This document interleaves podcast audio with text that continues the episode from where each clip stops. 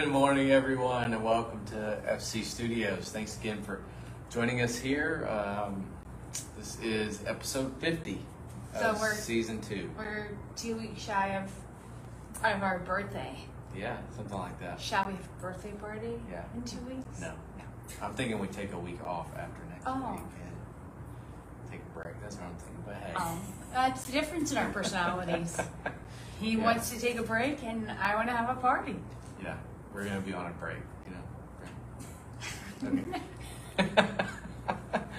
Anyway, thanks for joining us today here on FC Studios. We're gonna cut this whole first opening segment out on the podcast, but uh, we do appreciate you joining us here today on the red couch. Uh, we do look forward, uh, as always, to being here every Monday morning with you at uh, 10 a.m.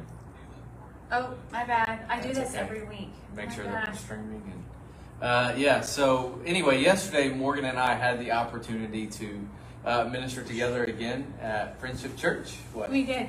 I tried to share it to my page, and I shared it as Friendship Church. oh, that's all right. Bad. I just stopped trying to share the page. anyway but if you have the opportunity go back and check it out online or you can check it out on the podcast as Yeah. well that'll be up uh, at some point today so anyway um, you know pray that you would be blessed for it for sure uh, blessed by hearing it all that good stuff but uh, today we're going to talk about no and not yet.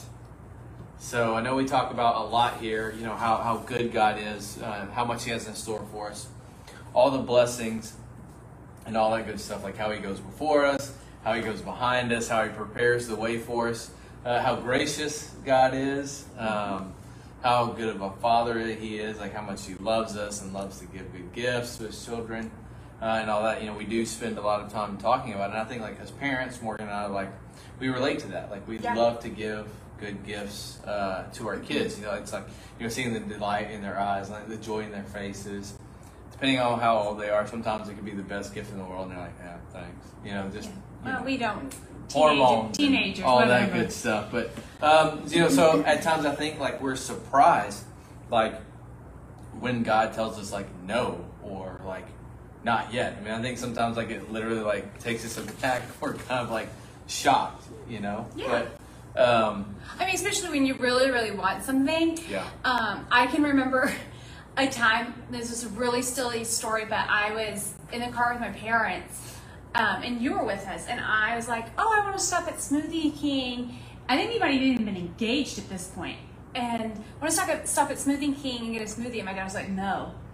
I was so like shocked by this no, and he had a point in him saying no, but it doesn't when like when God tells